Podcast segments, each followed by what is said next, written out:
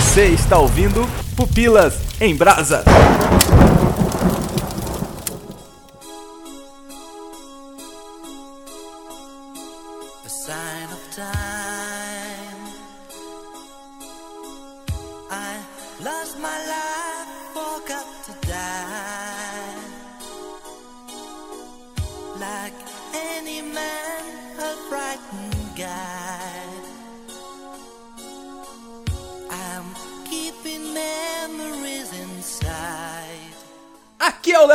E quem inventou o amor? Me diga, por favor. Nossa. Será que a gente vai ter essa resposta? Sei lá. Como saber? Olá, eu sou a Tatiane Vidal do podcast Lado a Lado, também conhecida como Tatinha. Vocês me encontram lá no Lado a Lado. Aqui é Isaac Rezende, do Cristãos Cansados e do Contra a Cultura. E Amor é pra Jacu.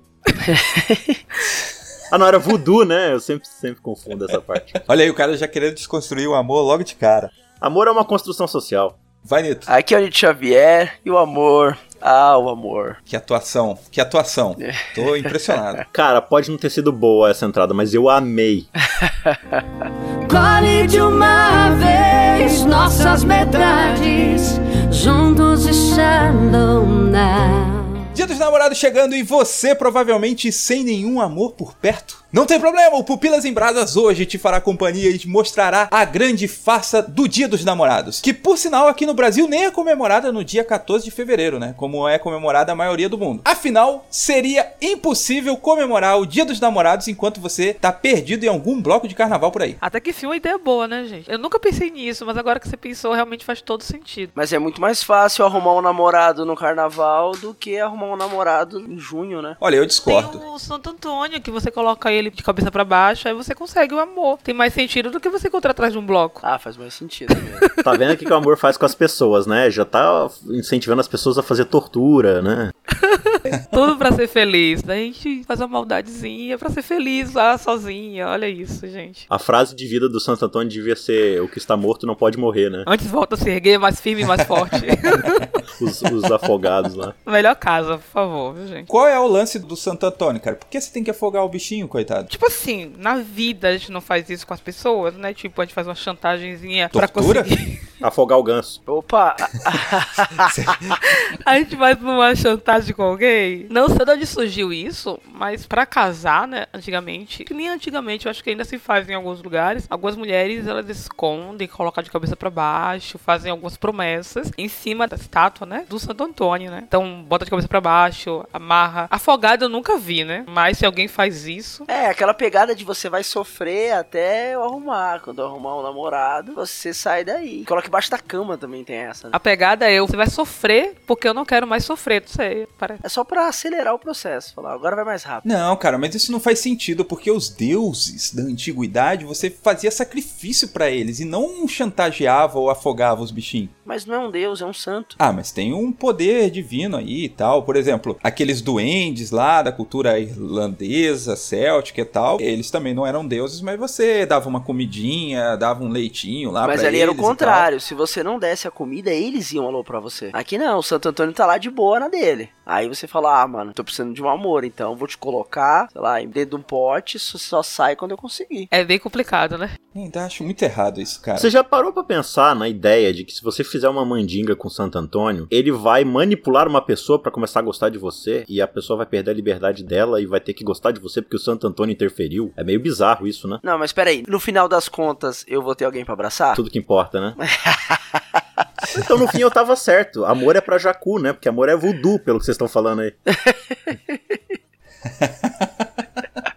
Exatamente. Mas, cara, eu não consigo entender, assim, como que surge essas paradas, sabe? De você pegar o Santo Antônio e colocar debaixo, assim, no copo, de cabeça pra baixo. É tipo, quem foi que inventou que você colocar o nome da amada na boca do sapo e costurar ia dar certo, sabe? Tipo, por que as pessoas fazem isso, Você já, já viu um caranguejo saindo do mangue? Al- Já. Alguém olhou pra aquilo um dia e falou assim, cara, tô com fome. No desespero, o cara tenta de tudo, velho. Vou tentar, vai que dá. E aí, sei lá, alguém viu que deu e falou, opa, só passou pra frente. Falou, faz isso que funciona. Alguém tava lá em casa e falou assim: Nossa, preciso de um namorado. Molhado. Aí olhou pro Santo Antônio e falou: Santo Antônio, você vai ficar de cabeça pra baixo até me arrumar. A pessoa, sei lá, saiu na rua, se apaixonou, conseguiu alguém, aí contou pra vizinha: Olha, eu fiz isso. A pessoa então, pergunta: Como você isso. conseguiu esse rapaz tão bonito? Ah, eu coloquei o Santo Antônio atrás da porta. E consegue, consegue. Aí vai espalhando, vai espalhando, vai espalhando. E aí surgiu essa simpatia. Não é tortura a palavra, porque tortura é uma palavra ruim. É uma simpatia. Ah, não vem não. Olha o É ruim aí, porque não é você que tá de cabeça pra baixo num copo d'água, né? Mas o santo aguenta. acho que é ele faz de forte. propósito. Ele fala assim: ah, vocês querem? Então vai- eu quero ver qual vai ser a maior tortura. Quem me torturar mais, eu dou um namorado bom.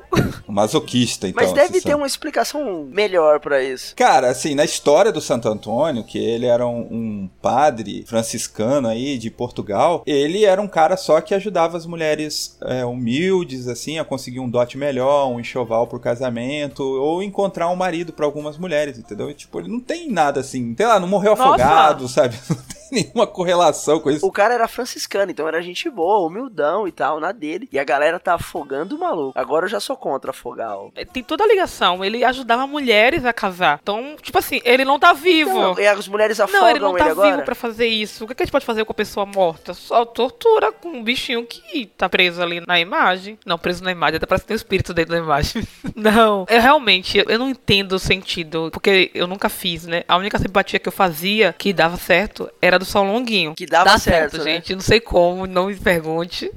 Certeza, ó. é. Gente, eu já dei tanto pulinho. Três pulinhos, quatro, cinquenta. Eu, cinquenta eu vou dar. E eu dava, realmente. E ainda bem que isso passou, né? Mas é uma simpatia que. Na minha rua tinha uma simpatia que era um pouco diferente. Eu nunca cheguei a ver alguém realmente fazer isso com o Santo Antônio. Mas a minha rua tinha um negócio de você descascar a laranja. Não sei se vocês já viram isso. Descascar a laranja inteira. Sem- sabe quando você descasca a laranja e vai sa saindo os pedaços? Você tem que descascar ela inteira, sem perder o fio, sabe? Ela ficar tipo inteiriça, a casca.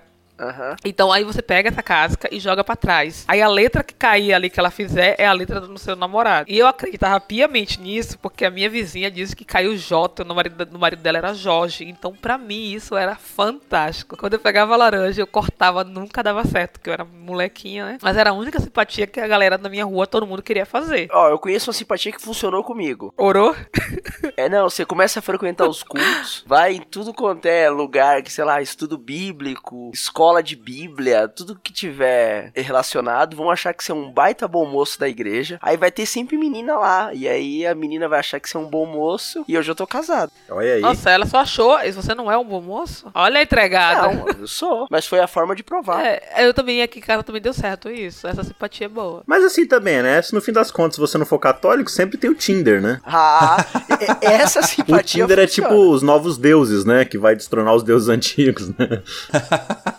Deuses americanos aí, ó. Mas, cara, e, e o lance do seu Valentim tem a mesma parada, né? Então, Valentim é o, o santo lá do casamenteiro dos Estados Unidos, né? Eu acho que é porque tinha dois santos. Um era, tipo, bem frouxo. E o outro era Valentim. Nossa, mano. Puxa vida, cara. Alguém coloca o Nito de cabeça pra baixo num copo d'água, por favor? Só que pra São Valentim também tem simpatia, né? Não é uma coisa específica de. ah, tem? Não tem? Não sei, eu não moro lá.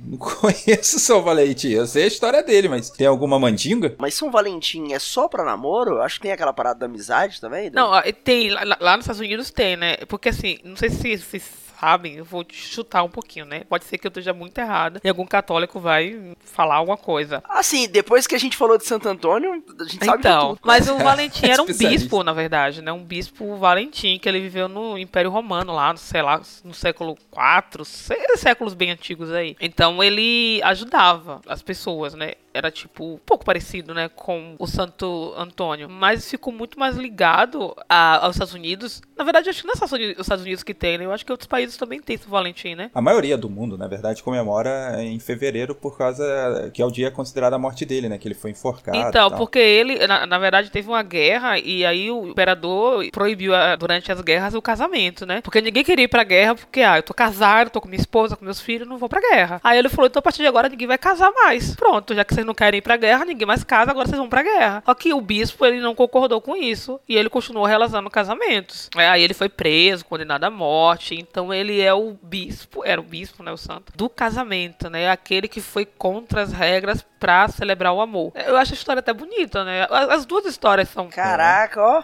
Alguém pesquisou a história do São Valentim mesmo. Achei que era zoeira. Que é um podcast sério, rapaz. Que só pesquisa, só especialista. Mas eu acho bonita a história. Na verdade, eu acho também bonita a história de Santo Antônio. São pessoas que se dedicaram a fazer alguma coisa boa pelo amor, pelo romance, pelo casamento, né? Que querendo ou não, imagina você ser proibido de casar numa época porque tem que ir pra uma guerra que você nem quer ir. Eu acho legal ele se colocar contra mesmo com perigo de vida, né? É, é bonita essa história, só que não é bonito o que fazem com eles depois, né? Colocar debaixo da cama, no escuro. Nossa, mesmo eu não acreditando em imagens e tal, eu acho meio bizarro a simpatia. é, acreditarem nessa simpatia pra, sei lá, ter um amor na vida. O São Valentim fazia coisas boas, Santo Antônio fazia coisas boas e o Dória também faz coisas boas, né? E isso não é uma propaganda política. É, sério? O que, é que ele fez? O publicitário João Dória, em 1949, teve a brilhante ideia de falar assim: bom, dia dos namorados aqui no carnaval não dá certo, então vamos procurar um dia para poder fazer a nossa jogada de marketing, vender mais coisinhas para o Dia que não tem movimento no shopping. Exato.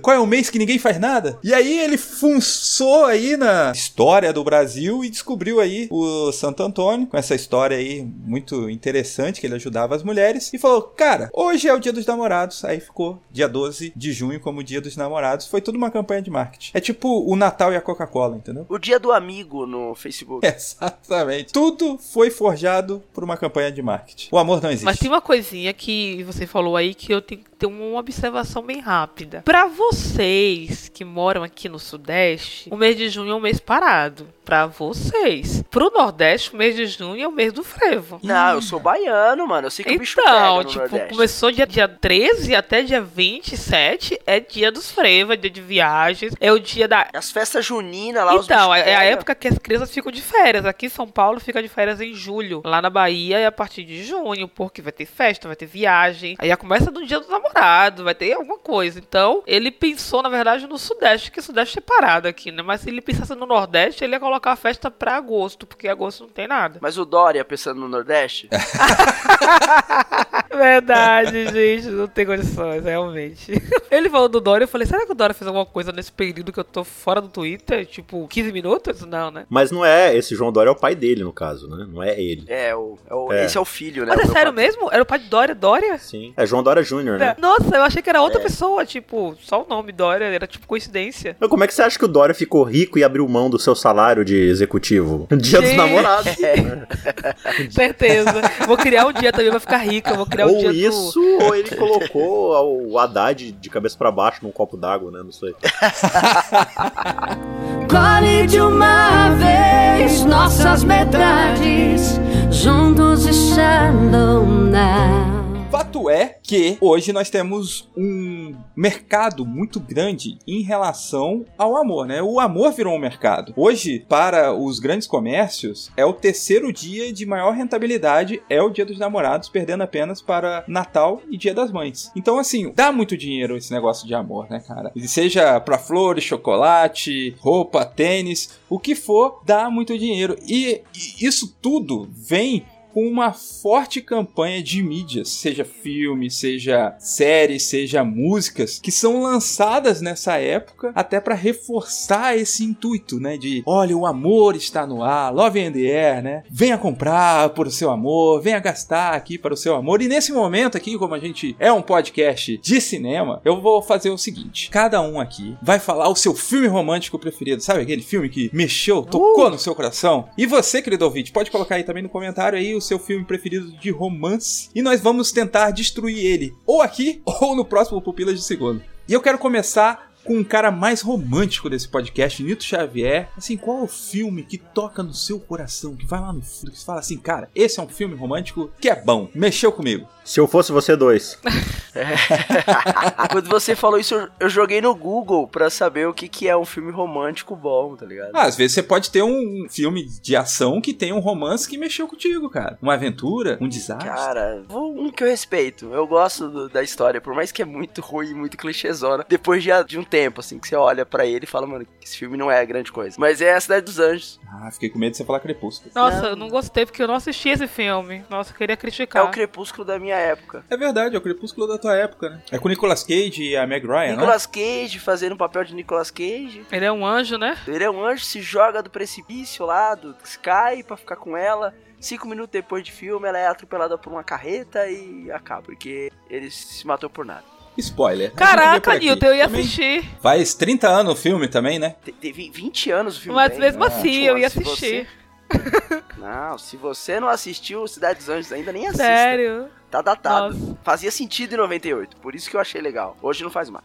Mas ele fala de quê? Desculpa. Eu só sei que ele era um anjo, mas ele se apaixona por ela e. A primícia do filme é que seja eterno enquanto dure, tá ligado? E vai durar tipo 5 minutos. Caraca, uma Vai música de pagode minutos. mesmo. É, vai durar 5 minutos. E é isso aí, mano. Ele vai, vai descobrir que ele abriu mão da eternidade como anjo pra ficar com o humano. E aí a humana morre e ele vai morrer depois. Que se dane. a Mas tem um lance que valeu a pena, né? Que tipo, um dia É. com ela era, era melhor do que toda a eternidade sem ela. Tinha uma frase assim. de É, ele dá né? umas frases dessas, assim, zoado. Foi aí que nasceu os nefilins, não? É. Agora faz sentido o filme pra mim, agora entendi. Ah, e temos o filme gospel aí, o Nito citando o filme gospel. Os filhos do cara vai, vai fazer ponta no, no filme do Noé, do, do- do- isso que demorou tanto tempo pra sair o filme do Noé, porque eles tinham que crescer, tá Saiu ligado? bem lá. depois. Tati, fala pra mim, qual filme que toca no seu coração? Mexeu com você? Ó, tem um filme que toca no meu coração. Na verdade, eu vou explicar bem rapidinho porque eu gosto dele, tá? Não Porque. precisa se defender, não, é, eu meu. vou me defender, gente. Porque assim, Ela já tá explicando antes esse Porque ele filme. é esse aí lindo, não. ele é lindo. Tipo, eu li o livro, na verdade, quando eu tinha 15, 16 anos. E eu tinha uma percepção completamente diferente da história. Eu achei que ela era uma fraca, covarde. Chorei na sala, chorei na, na escola, porque tava achando aquilo absurdo. Aí depois de casada, com filha, eu fui ver o filme. E eu tive outra percepção, casada já. Que é os- As Pontes de Madison. Não sei que já assistiu. Não, fala sobre É quê? filme com a. É uma atriz que mais ganhou Oscar no mundo. É Meryl. Isso, isso. Ela e o cara que faz os filmes de Bug Bang, que eu não sei. Clint Stewart? E, gente, eu sou ótima, né, pra saber o nome da, de atriz e ator, né? Eu só sei. Caraca, se fosse um 15 eu ia arrebentar. hein? A, a história é assim, ela é casada, eu tenho dois filhos, os filhos, assim, tipo, adolescente, e tem uma vida, tipo, muito morna, né? Tipo, mora no interior, tem aquela vida, tipo, tranquila, e aí o marido mais os filhos viajam pra um evento e ela não vai, ela fica em casa. E aí, em casa, esperando os filhos voltar, que era um fim de semana, aparece um homem, que é um fotógrafo conhecido de uma revista famosa, eu, eu esqueci o nome da revista também, mas eu- eu- é uma revista famosa. E aí ele aparece lá e pede um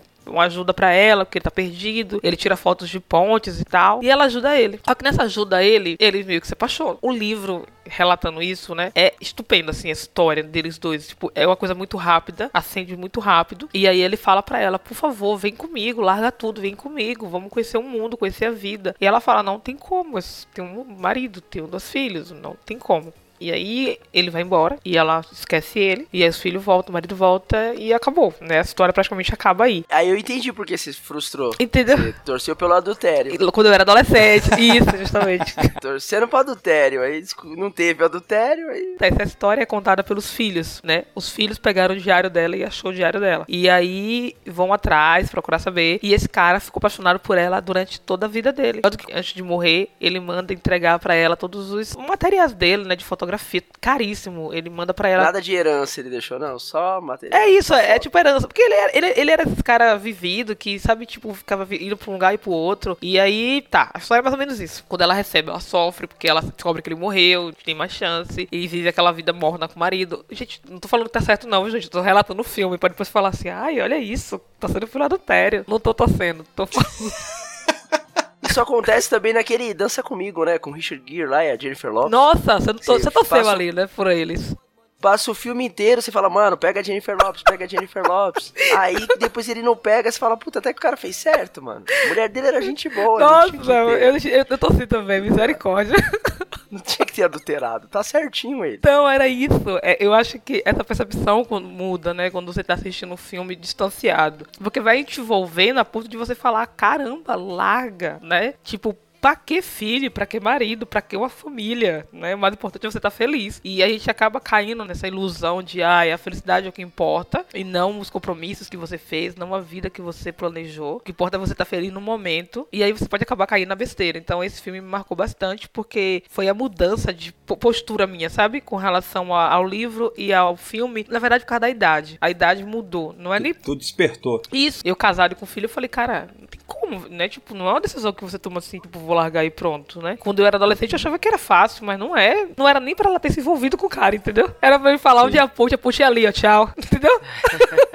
Fugir do mal, né? Nossa, sim, entendi. Mas é, eu achei interessante esse filme. Esse filme me marcou muito pra mostrar como tem livros e filmes que dependem muito da forma, da época que você lê ou que você vê e que pode mudar, né, a sua percepção da, da história. Eu acho que esse filme parece muito com o que o Nito citou também, né? Que o lance de, tipo, vou largar tudo pra viver isso aqui, né? Viver essa paixão. É, e a realidade não é assim, né, gente? Quem que- Desculpa, gente. Qual anjo que vai largar tudo por causa de uma mulher na Terra? Coisa de jacu isso daí.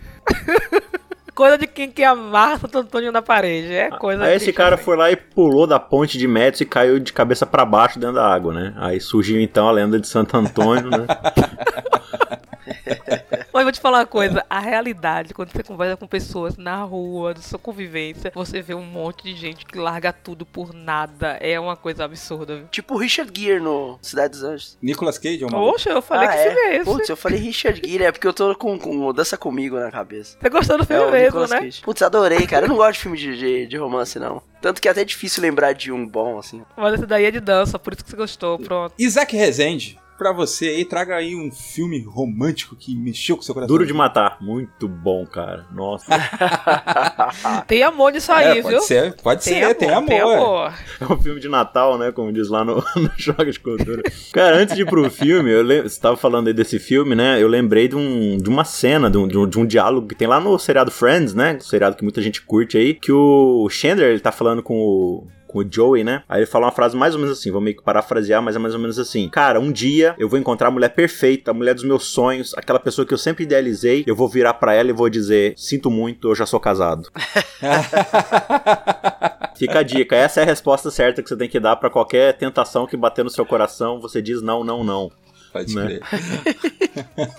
Mas indo pro filme aí, cara, tem um filme de 2009 que eu lembro, foi um dos poucos romances, assim. Tem um filme chamado Ele Não Está Tão Afim de Você. Não sei se vocês já viram. Nossa, esse eu amo filme. esse filme, amo. Cara, esse filme é sensacional, eu curto muito. Eu amo esse filme. ele não parece tão romantizado assim, na verdade, né? No sentido de. Eu acho que vai até um pouco na contramão do que a gente tá querendo discutir aqui, mas ele mostra justamente o, o problema que é você ficar idealizando romances, né? Então, tipo, é, ele conta a história de uma menina lá que tem todo um, um complexo ali desde a infância dela em relação ao que, que os, os meninos acham das meninas, né? Tipo assim, ah, e qu- quanto mais eles maltratam a menina, mais eles estão interessados. Então ela fica com esse, esse negócio na cabeça. Então, quando ela se torna, né, já na, na, na idade mais, né, mais da sua juventude ali, ela vai lá e tem um encontro com um cara, aí ele não liga pra ela, aí ela fica assim, nossa, mas será que ele não ligou porque ele gosta de mim? Então, se eu ligar de volta, será que eu não vou estar desesperado? Então, fica esse complexo traumático na cabeça dela. Maravilhoso isso, mano. Só que assim, aí vai mostrar aquele típico caso assim da idealização, né? Tipo, ela gosta do cara, mas o cara não gosta dela porque o cara gosta de uma instrutora de yoga, sei lá, acho que é isso. Faz 10 anos que eu assisti esse filme. A instrutora de yoga, por sinal, ela tá, tipo, tá afim de um cara lá do escritório. Aí o, o cara do escritório é casado com uma outra mulher que é afim do outro cara. Enfim, no final tem umas 7, 8 pessoas envolvidas, casais casados, assim, que estão projetando o amor Sense8, fora. né? É, sei lá.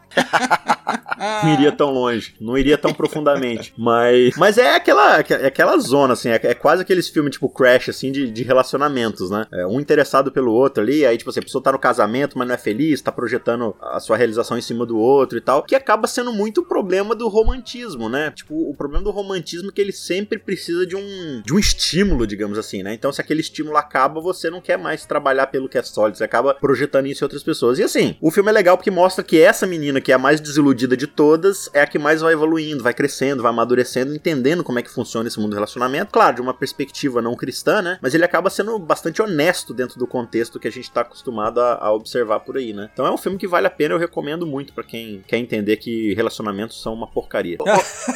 São vários relacionamentos dentro desse filme, né? Não é só esse. E nenhum deles É funciona, né? Todos eles são quebrados pela projeção, pela idealização, né? Tanto do homem quanto da mulher. Tem um que idealiza também com a Isso. mulher. Eu acho bem interessante porque cai aquele mito de que só mulher idealiza. Tem muito homem que idealiza uma relação e sofre por isso também, né? Tipo, nossa, eu vou. Homem não idealiza? Existe, esse mito?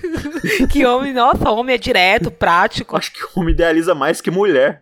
Porque, tipo, ai, homem não sofre, homem é prático, homem tem aquilo ali, vai, já foi. Se terminar, já era. Mas não, o homem idealiza, pensa, sofre. Do mesmo jeito, é a mesma coisa, né? Homem e mulher. Talvez mulher demonstre mais. Acho que tem um lance da construção social, né? Como você disse, homem não chora, então tem um lance todo de que eu não posso sonhar, idealizar com um romance, porque se ele fracassar, eu vou chorar, né? Eu vou sofrer, então não posso isso daí, né? meu coração. Né? Ai, ai. Pensa assim, né? Ai, a mulher que idealiza, a mulher pensa num cara bonito, trabalhador, inteligente e tal. Só mulher que pensa assim. Mas na verdade o cara também pensa, nossa, eu vou casar com uma mulher assim, assim, assado. Só que ele não vai ficar falando isso. É, não. Você nunca ouviu sertanejo? É basicamente isso aí que você tá descrevendo. A dor do- dos decepcionados e cornos da vida. De uma vez nossas metades, juntos e. Mas eu acho muito engraçado filmes de adolescente que a menina é o patinho feio e de repente ela fica bonita. Aí você vai ver a menina feia, tem o cabelo liso, o olho azul, só que usa óculos. É, ela usa óculos e tem uma roupa suja de tinta, tá ligado? E uma monocelha. Uma monocelha. Nossa, que mulher horrível, gente. Ela usa, ela tem um corpo tipo deslumbrante, mas só que ela anda com uma calça folgada, não é só por isso ela é feia. E aí o cara de repente tira essa roupa folgada, coloca um vestido, tira o óculos, ela fica linda. Aí você vai ver pra realidade, não é assim, porque você não vai ficar bonita se você trocar de roupa. Você tira o É, óculos e eu- continua feia, não adianta. E aí... Continua vesga. Você tira o óculos e não enxerga nada, né? Pior ainda. Mas falta o do Léo aí. Eu vou falar aqui que o, o Nito ele vive um besterol americano, cara. Porque ele investiu também, ele olhou assim e falou a Beth é feia ali, porque a Thaís já disse aqui que ela andava com as calças do pai, essas coisas tudo. E aí, Ah, é, tinha essa parada e mesmo. aí, ó, o Nito é um homem visionário, cara. Não, mas ninguém olhava e falava é feia. Se olhasse e achasse ela feia, você não, não namorava com ela. Não, se olhar e falar assim, nossa, a menina consegue ficar bonitinha de galocha, então. Deve ser muito bonita mesmo. É porque, e outra coisa, lá nos Estados Unidos, né, mesmo a pessoa sendo, tipo, normal, é, tipo, muito zoada a ponto de não conseguir sair da sala porque alguém vai ficar apontando pra ela, eu acho tão engraçado assistir esse filme porque é muito forçado. Aí você fala, não é possível que seja uma realidade em algum lugar, essa, tipo, alguém tá sujo de tinta aí pra escola sujo de tinta, né? Deve ser realidade. Pô, os pais Mas é péssimos, né? Naquelas novelas bíblicas da Record, eles fizeram esse clichê aí. De mulher feia? É, de mulher que é feia, ninguém dá valor, aí o visionário vai lá e investe num, num salão de beleza, aí a menina fica deslumbrante, né? Porque justamente ela era maravilhosa, mas tinha monocelha. Aí o cara só passou a giletinha no meio ali e pronto, resolveu. Grande investimento, hein? Bete a feia na Bíblia. Aí eu não concordo. Sei lá, eu fico meio grilada. Tipo, a menina é feia e o cara não liga. Aí a menina fica bonita, o cara, nossa, eu tô apaixonado. Ah, mas sabe um filme honesto em relação a isso daí? O Amor é Cego. Ela era gorda e continua gorda e o cara se apaixona por ela. Ele fica com ela, mesmo ela sendo gorda. E aí ela, o cara fica com ela. É mais honesto, né? Ai, eu não acho ele honesto, gente. O cara se apaixonou pela personalidade dela, velho. acho. Depois, depois. É muito zoado, porque passa duas horas falando que ser gordo é ruim.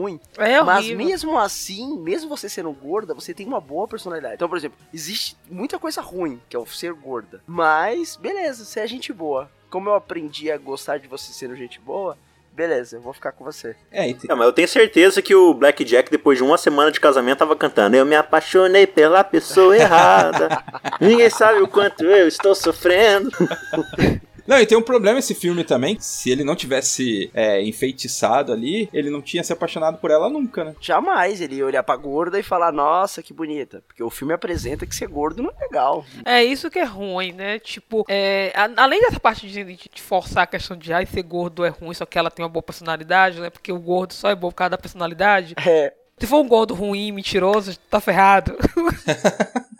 Eu acho que se você for menti- ruim e mentiroso, você tá ferrado em qualquer caso. não, se você for fitness, não. Não, Você é. tá de boa. Se você for um gordo invejoso, você tá ferrado. Agora, se você for um magrinho invejoso, tá tudo bem, normal. Pelo menos você é magro. Vai ser isso que vai apresentar. né? Sou invejoso, mas sou magro. Beijinho no ombro. Além disso, tem a questão, tipo, ele não gostava dela, apesar dela ser gorda, entendeu? Ele gostava dela porque ele achava que ela era gata. E ele ficou o tempo inteiro assim. Aí no final ele falou assim: ah, tô com ela já, fazer o quê? Eu achei muito tipo, ah, não tenho o que fazer, vou me aceitar. Essa questão eu acho meio forçadinha. O filme é legal. Eu acho que o maior problema é o cara tá preocupado com estética e ele é o Jack Black. Ah, ele é lindo. Você fala, tem algo muito errado nisso daí. Não, então, tanto que ela percebe, né, onde ela se meteu com o Jack Black, aí ela se matricula numa Smart Fit, entra em forma e acaba casando com o bilionário Tony Stark, né? É isso que eu acho muito impressionante. Quer ver outro filme de romance que vocês vão ficar assim, tipo, nossa, é verdade? É As Branquelas. Ah, Branquelas é romance? A parte da mulher que era ciumentíssima. A mulher do Marco, que ele vai pra um negócio, ela fica atrás dele, de cima pra baixo. Cadê meu marido? Cadê meu marido? Essa parte é fantástica do filme, gente. Your mama is so fat. muito bom. eu pensei que você ia falar Eu do assisti- Latrell. se Não, apaixonou. é. Essa é a parte romântica do, do filme. Romance. Por causa dos filmes, né? Desse filme em si. Ele colocou o ciúme como uma coisa bacana, por isso que ela amava ele. Nossa, ela ama tanto ele que ela tem ciúme de tudo que ele faz. Ele respira e ela tem ciúme. Isso prova que ela realmente ama ele e prova que o romance é realmente bonito e tal. E tem muito isso em vários filmes de romance, né? O cara é muito ciumento, o cara não quer que ela saia, o cara olha pra ela e fala: Eu te amo mais do que tudo, você não vai sair daqui, você vai ficar comigo. E aí super valorizam o ciúme. Isso também é uma coisa que filme romântico tem que é um pouco preocupante, né? Mas eu acho que isso daí é reflexo da vida real, né? Por exemplo, se quando eu falo que que eu não tenho ciúme da minha esposa, eu falo, ah, então você não gosta dela. Nossa, Não. sim. O que, que tem a ver uma coisa com a outra, tá ligado? Tem esse negócio de que, ah, se você não sabe onde a pessoa tá 24 horas por dia, ou deixa ela ir no mercado sem você, ela pode se apaixonar por alguém e te largar nesse. Ou vai estar te traindo, É que entendeu? você não ama se você não cuida. Né? Ciúme vira cuidado, né? Ah, ele ele ama tanto que cuida dela e não deixa ela sair de casa, deixa ela presa em casa. E a mesma coisa o contrário, né? Para as mulheres com os homens também. É aquela famosa frase: o ciúme é bonitinho até começar a aparecer os corpos. Tem uma frase do Shakespeare que fala sobre isso, né? Que o ciúme é um monstro dos olhos verdes que se alimenta do próprio pasto, né? Essa é mais bonita. É, eu acho porque eu não consigo ter ciúme de nada, nada. assim. Eu não tenho ciúme nem dos meus livros, eu acho. E olha que eu amo bastante. Então, se você não tem ciúme, tem alguma coisa errada contigo, né? Essa é a imagem construída. Teve um caso, uma vez que teve um vendaval em São Paulo, terrível, terrível. Meu marido não chegava em casa. Nossa, fiquei desesperada. Tipo, aconteceu alguma coisa, né? Onde é que ele tá? E aí eu ligava pra ele, o telefone não funcionava, fiquei desesperada. Eu falei com minha vizinha, eu falei, nossa, meu marido não chegou, eu tô preocupada. Aí ele, não, calma, ele não tá com mulher, não. Eu falei, mulher? Por quê? tipo, mulher não, não tô preocupada com isso. Eu acho que ele morreu. Aí ela, nossa, você pensou logo no pior. Eu falei assim, mas por que eu pensaria em mulher? É porque toda mulher pensa isso. Eu falei, não, eu nem nem pensei nisso. Aí ele chegou, todo molhado. Eu falei, não, eu tava tão preocupado. Aí ele, ai, amor, eu sei que você tava preocupado comigo. Tipo assim, pra, pra mim, pra ele, naquela hora, não tinha essa questão de estar com outra mulher, entendeu? Uhum. Sei lá, eu não pensei realmente nisso. Eu só pensei quando ela falou. Eu falei, mas mulher, uma chuva dessa, de noite? Porque na minha cabeça, assim, nossa, cansado do trabalho, vai pegar outra mulher. Só se for uma sereia, né? Com essa chuva toda. Aí funciona muito dessa forma. Ai, você não tem ciúme, você não cuida. Se você não cuida, você não ama. Quem ama, cuida. Os filmes mostram muito isso. Quem né? ama, bloqueia. Quem ama tem nome de casal no, no Facebook. Putz, no Facebook. Nossa, não, aí é pior. Ah, Nilton, se você não tem isso, você não ama, Nilton. Vamos falar a verdade. É, putz. E, e no aniversário, você não sabe se é dele ou se é dela? Você dá parabéns pra quem? Nossa, zoado, É verdade. E quando você quer falar uma coisa pra ela e fala assim, caraca, eu tenho que te contar um negócio. Ah, peraí que eu vou chamar minha mulher. Ai, nossa, não dá, gente. Eu não consigo falar com ninguém que tenha perfil junto no Facebook. Se tem, eu já nem gosto de adicionar, porque eu acho que é meio... O Facebook ele é um bom termômetro pra você saber do relacionamento do outro. né? Sim, se bombardeia com declarações e fotos de casal, tá em crise. É verdade. Esse é meu termômetro, cara. É Se verdade. tem muita Muito foto sentido, junto, cara. muito textão, tipo, te amo, faz aquelas declarações, tá em crise, porque se você fala Crise. aquilo, você não precisa escrever no Facebook. Pode crer. Sim. Se Sério? você entrar no meu Face, você só vai ver meme. Eu amo memes. Mas teve uma época que me cobraram isso, sabia? Ah, já me cobraram também. A sociedade cobra, Tati. É, isso é um absurdo. Eu não quero colocar foto com meu marido, eu quero colocar memes, é mais importante.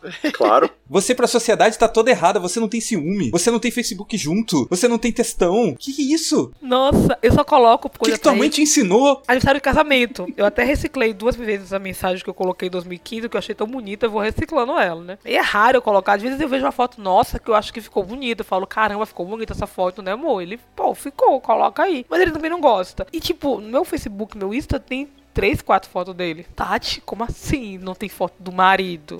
É secreto? Eu, eu coloco da Thaís porque, mano, ela é muito mais bonita que eu e eu sou péssimo pra tirar foto. Então se tem uma foto que a gente tá junto, provavelmente a foto vai ficar melhor, entendeu?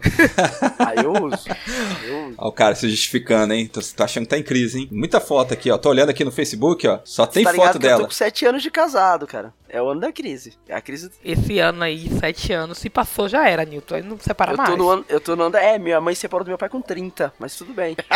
Mas, cara, outra construção social que não, sei lá, não faz muito sentido, né? Que tem o lance da crise de um, crise dos três, crise dos cinco, crise dos sete. Como é que é isso daí, né, cara? Um- Chama casamento isso daí. É, é, tem crise todo ano.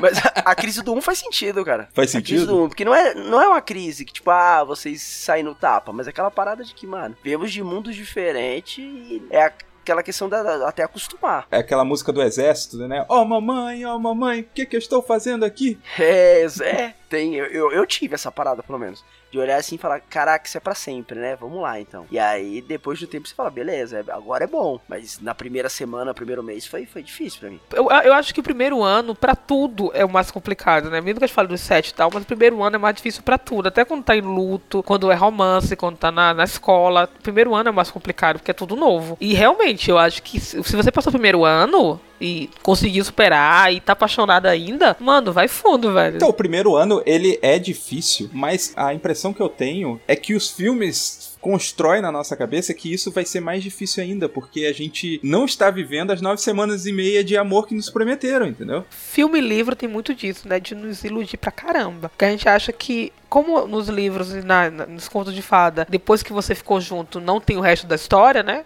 Aí fica aquela coisa de felizes para sempre. Então, ele não vai usar o papel higiênico errado na sua casa. Ele não vai apertar a parte de dente por baixo. Ele vai apertar só por cima. Não vai chegar de manhã e jogar a toalha no sofá da casa. Não vai acontecer isso. Então, a gente cria uma ilusão de que vai ser tudo mil maravilha. Vai ser tipo, chegar do trabalho, vai ter um, um jantar romântico. E depois vai fazer sexo. E depois vai dormir e vai ser lindo. Não vai ter prato para lavar. Não vai ter roupa suja. Não vai ter roupa manchada. É, eu não sei quanto a vocês, mas aqui em casa, filho, é todo dia. Todo dia eu durmo. Todo, não tem um dia que eu não durmo. Aqui tá em falta dormir, porque eu tenho insônia, mas fora isso. O Facebook é exatamente isso daí. Você, só coloca a parte boa da vida, né? Sim. A não ser que seja meme, no caso. Meme é a parte mais honesta da É, sociedade. você tá rindo? É a parte boa. Diferente de você ficar postando aquelas coisas, ai, tô aqui fazendo isso, olha o passeio que eu tô fazendo. Aí eu tô lá, claro, por exemplo, né? No final do ano passado eu fui lá em Maragogi, realizar o sonho da, da minha esposa. Conheci lá Maragogi. Uhum. Né? A gente entrou no hotelzinho lá, cara, o hotel não tinha janela, a cama tava com pulga, cheio de pernilongo, Caraca. calor do inferno. Obviamente que meu Instagram tem fotos de águas cristalinas, né? obviamente. Mas foi o inferno, né? É assim. Mas isso é meio que uma coisa do ser humano, né? A gente gosta de ter aquela coisa seletiva em relação às nossas memórias, né? Quer ver uma coisa muito, não sei se alguém já passou por isso, de você namorar alguém. Assim, você pode gostar da pessoa, normal, mas você tem muita dificuldade de se relacionar com aquela pessoa e o namoro acaba. Vocês tiveram vários problemas, assim, tipo, às vezes a pessoa tem um defeito de caráter que você não gosta, ou algum item da personalidade dela, algum comportamento que você não curte, e aquilo te irrita bastante, se estressa até que você chega e termina, né? Uhum. Aí você vai pra um outro relacionamento, e se aquele relacionamento não tá positivo, não tá bem, você começa a lembrar daquela outra pessoa de forma positiva. Sim. Ah, mas ela, ela tinha essa vantagem, ela tinha essa boa característica. Você esquece completamente todos os problemas que tinha antes, né? E você começa a idealizar uma memória e tirar tudo de ruim que aconteceu no relacionamento, porque, não, se agora tá ruim nesse relacionamento, no outro lá pelo menos a gente tinha essa coisa boa, essa coisa boa e tal. E aí você passa pro próximo relacionamento e vai, vai ser sempre assim, né? Porque você fica tentando projetar aquilo que, que é positivo, né? O ser humano não quer enfrentar o que é difícil enfrentar, né? Pra, pra poder sair mais forte do outro lado, como um casamento funciona, né? Tu quer viver aquele momento, né? É, você é Peter Pan, né? A Terra do Nunca. Terra do- Você quer o tempo todo tá ali, tipo, no, no momento do platô da- do relacionamento, né? Mas não é assim que funciona, cara. O relacionamento é uma montanha russa. De uma vez nossas metades juntos e shallow now. Mas aí, cara, é essa projeção que a gente tem, né? A gente tá percebendo aqui no papo que essa projeção ela tá desregulada, né? A gente tem uma projeção do que é o amor, né? E parece que tá mal ajustada. E isso é tão grave assim que Embora tenha pessoas aqui que sejam casadas e tal, durante tem até um bom tempo de casamento, hoje a gente vê pessoas que estão em busca do amor, procurando o amor, ou até mesmo aqueles que estão casados, mas estão procurando o amor nos seus desejos mais escuros aí, mas Nossa. Peguei pesado agora? Como alguém procurando o amor em seus desejos mais escuros. Calma, Eu ouvinte. tenho desejos peculiares. O- Me mostra. Tem alguns amigos que devem estar me ouvindo aqui. Calma, eu não vou falar o seu nome, tá? Mas Billy. pior que eu tenho um amigo chamado Billy, vai que ele ouve, velho. Pronto, já era. Não, se o Billy ouvir, beleza. O ruim é se a mulher do Billy ouvir. Ele nunca olhou assim pra mim. Mas assim, é- essa projeção que tem na cabeça das pessoas de que, tipo, ah, o amor é assim, o amor é assado, causa umas distorções tão graves, assim, tão sinistras, como, por exemplo, da que a gente viu naquela série You da Netflix. Você, né? Que é onde o cara ele é um psicopata e ele fica atrás da mulher e ele vai matando as pessoas pra poder ficar junto com a mulher, porque ele é apaixonado, ele ama a mulher daquele jeito e ele vai tentar fazer de tudo pra ficar com ela, e isso é uma prova de amor. Fez com que o ator que fez o personagem principal no Yu tivesse que vir no Twitter e falar assim: Meninas, calma, o meu personagem, ele não é padrão de amor pra ninguém. Alô, vocês estão doidinhas, porque a mulherada tava assim apaixonada, eu quero um fulano de tal ah, pra me amar como esse cara, entendeu? Olha as distorções que tá havendo por causa dessas Ah, sei lá, o jeito que ele me erradas, velho. tranca no quarto é diferente. Eu quero um Jack pra chamar de quarto de Jack. Nossa! Mas, é, não sei quantos aqui conhecem o caso da menina Eloá. Nossa, sim. O mais interessante, né? Inclusive tem o documentário na, na- no YouTube lá do Quem Matou Eloá, mostrando a questão de como a mídia tava cobrindo a parada. Que o cara sequestrou a menina dentro de casa, com ela e uma amiga, com a arma apontada pra ela. E na TV os caras falando, ai, o amor, né? Ele tá apaixonado. Ele- Meu, o cara tá que matou a mina. Só que não, ele tava apaixonado. Vamos torcer pra que dê tudo certo e eles fiquem juntos. Como assim ficar junto? Ele só queria voltar, você que não entendeu, Nilton. É, então. Ele era tão apaixonado que ele queria voltar pra ela. Você não entende o amor, Nilton, desculpa. Sensível pra caraca. Você é muito frio, seu coração tá pesado. Olha isso. É, é muito absurdo. Mas na verdade é cara. poucas pessoas que vão falar assim, cara, isso aqui é um absurdo. Essa questão de. Você falou de ser absurdo e de tá estranho essa questão, porque isso tá entrando nas nossas igrejas, né? Isso tá tão sério que as igrejas estão, sei lá, vivenciando isso hoje nos casamentos, nos namoros, toda essa relação de posse, de ciumeira, de ai, deu três meses, não aguentei você, você é um pouquinho chata, vou ter que te largar. Isso tudo que a gente vê tá acontecendo na nossa casa, por isso que é meio complicado, né? Por isso que é bastante perigoso. E no dia que a- as igrejas começarem a romantizar Davi e Betseba, ferrou, né? Pode fechar tudo. Essa questão de Eloá que ele falou é porque ah, morreu no final. Mas se ela não tivesse morrido, muita gente ia achar bonito. Nossa, olha Porra, isso. Se ela estivesse só apanhando dele hoje, casada, tá de boa. Droga, hein, cara. Ele bate, mas ele ama, né?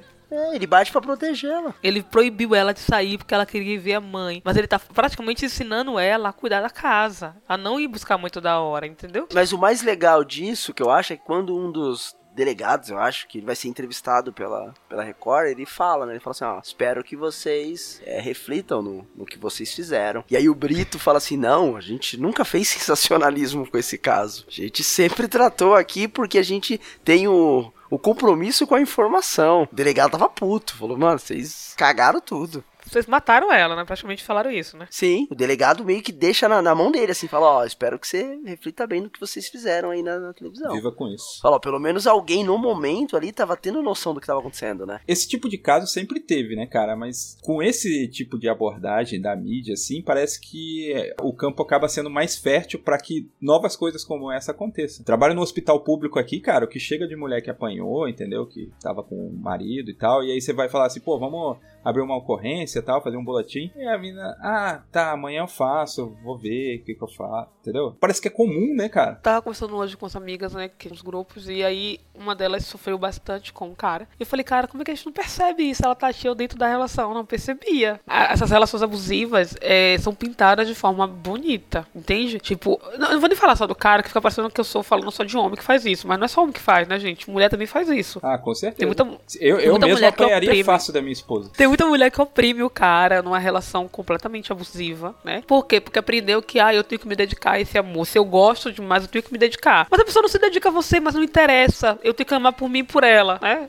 Que eu acho bem babaca isso. Não, você não precisa amar pelos dois. Não existe isso, tá errado. Nas histórias acontece muito disso, né? De filme transformar o cara ou transformar a mulher. A mulher não vale nada, o cara não vale nada, e a pessoa, por amor, transforma a pessoa.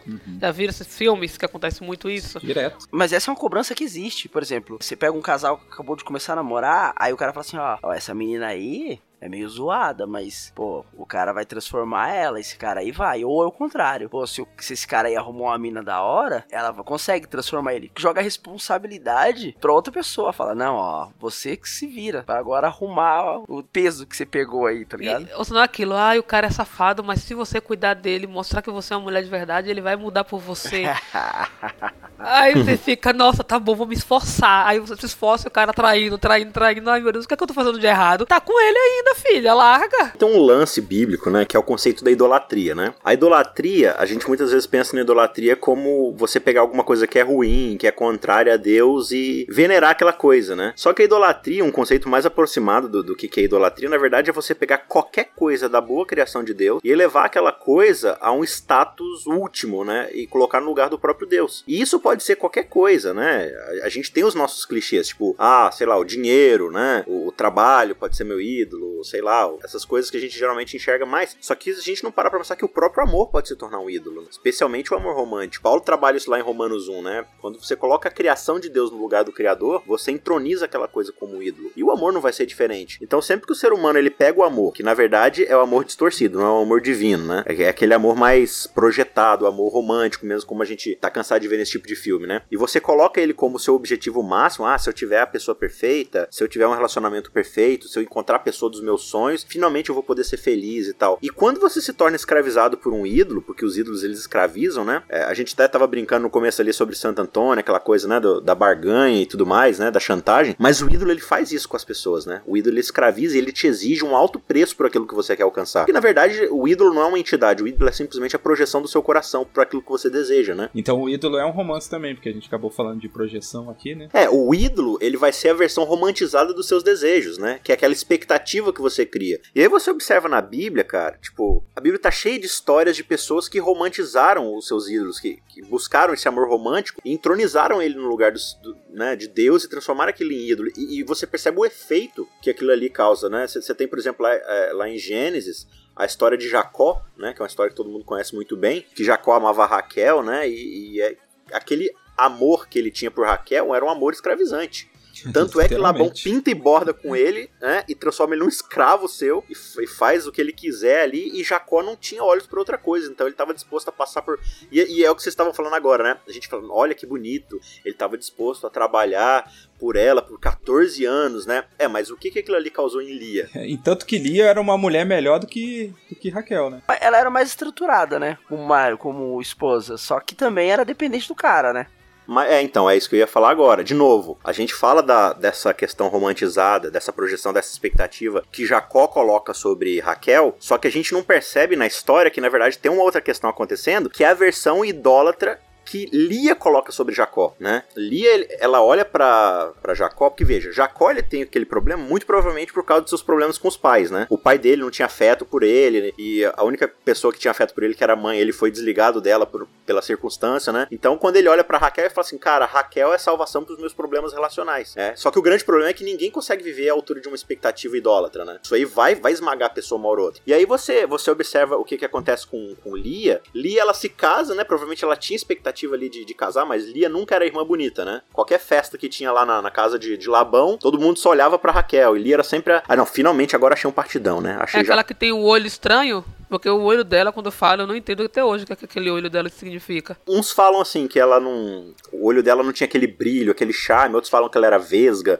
A minha ela era vesga, porque não tem charme no olho, sei lá. É, assim, porque é, naquela época, assim, você valorizava. Porque, lembra a roupa daquela época como é que era, né? Ela, ela centralizava mais nos olhos, o resto era mais coberto, né? Então a beleza da pessoa, tava, da, da mulher, tava ali na, no semblante ali, né? Era o que mais é, era verificado. Só que olha que, que interessante, o texto bíblico, quando ele descreve Raquel, ele fala: Raquel era bonita de rosto e de corpo. Aí quando ele vai falar de Lia, fala: Lia tinha os olhos zoados. Ou seja, né? Mas você, por causa da, da idolatria que Jacó tem em relação ao amor que ele sente por, por Raquel, ele cria em Lia o mesmo sentimento, paixão idólatra por Jacó. E aí, quando você vai lá pra, pra Gênesis 29, verso 31, né? O texto diz lá que que o Senhor viu o quanto Lia era desprezada por Deus, por, por Jacó, e ele fez ela engravidar. E aí ela vai ter o seu primogênito que é Ruben. E o nome dele é Ruben porque ela diz assim: "O Senhor atendeu a minha aflição. Agora meu marido vai me amar." Porque eu lhe dei um filho. Ou seja, ela, ela começa a projetar nos filhos a sua frustração que ela tem em relação a Jacó, né? Não, meu, meu, meu marido não me ama porque eu não dei filhos para ele, então se eu der um filho. Então você vê que o amor idólatra ele começa a sacrificar o próprio eu, mas não no sentido positivo, que é aquele sacrifício que o reino de Deus nos, nos convida a fazer, né? É um sacrifício em prol de você receber alguma coisa de volta, né? Aí ela vai ter mais um filho depois e ela vai falar assim: não, agora eu, eu tive Simeão e Simeão é abençoado porque agora sim meu marido vai olhar para mim. E aí ela tem um terceiro filho que é o Levi, e ela fala assim: agora meu marido vai se deitar comigo, porque lhe dei três filhos, né? Então o tempo todo ela vai jogando em cima dos filhos essa, essa expectativa e vai esmagando. E você vê ao longo da história da família de Jacó o quanto os filhos vão sofrer, aquela família vai ser arruinada por causa de toda essa disfuncionalidade, né? Só que aí tem uma coisa bem interessante que quando você chega no, no, no verso 35, quando ela tem o quarto filho e ela percebe que Jacó não é a fonte para a resolução dos problemas dela, que Jacó não tem como preencher aquela idolatria que ela sente, aí ela tem o quarto filho e ela diz assim: "Vou chamar meu filho de Judá" porque o Senhor merece todo o louvor que eu tenho para dar. E aí ela não teve mais filhos. Ou seja, no quarto filho, ela olha e percebe: não, é, eu tenho que colocar meu foco em Deus. Eu tenho que colocar minhas esperanças no Senhor, porque eu tô transformando Jacó num ídolo, numa expectativa, numa idealização de amor romântico. E ele não tá preenchendo isso, então eu vou me voltar para Deus. E aí ela dá ao seu quarto filho, seu último filho, o nome de Judá. E aí quem foi Judá? Na história de Israel. Judá vai ser o, o, antepassado do próprio Cristo, né? E isso que é maravilhoso. E quando, inclusive, quando você vai, curiosidade, né? Você vai lá em Isaías, qual é a descrição que Isaías dá de, de Cristo, né? Alguém sem beleza, sem formosura, desprezado por todos, né? Cristo é filho da própria Lia, né? E isso que é muito interessante, né? Lá, lá em João diz, né, que ele veio para os seus, os seus não receberam, né? O desprezaram e tudo mais. Então Lia, ela percebe, ela tem essa, essa conversão, digamos assim, ela percebe o que, que esse amor romantizado tá fazendo com ela e ela se volta pro próprio Deus, né? E isso acaba sendo uma metáfora que você vê na Bíblia Inteira, né? Deus buscando seu povo e seu povo o tempo todo se voltando pro, pro seu romance com os ídolos das outras nações, que sempre tem mais para oferecer, tem mais para oferecer. Então, no fim das contas, a gente, a gente tem esses problemas que os filmes românticos acabam explorando, né? Mas isso é um problema que você observa desde Gênesis 3. Como a romantização e a expectativa das coisas cria em nós ídolos, e esses ídolos vão distorcer e vão, né, acabar com a gente. Hasta la vista, baby.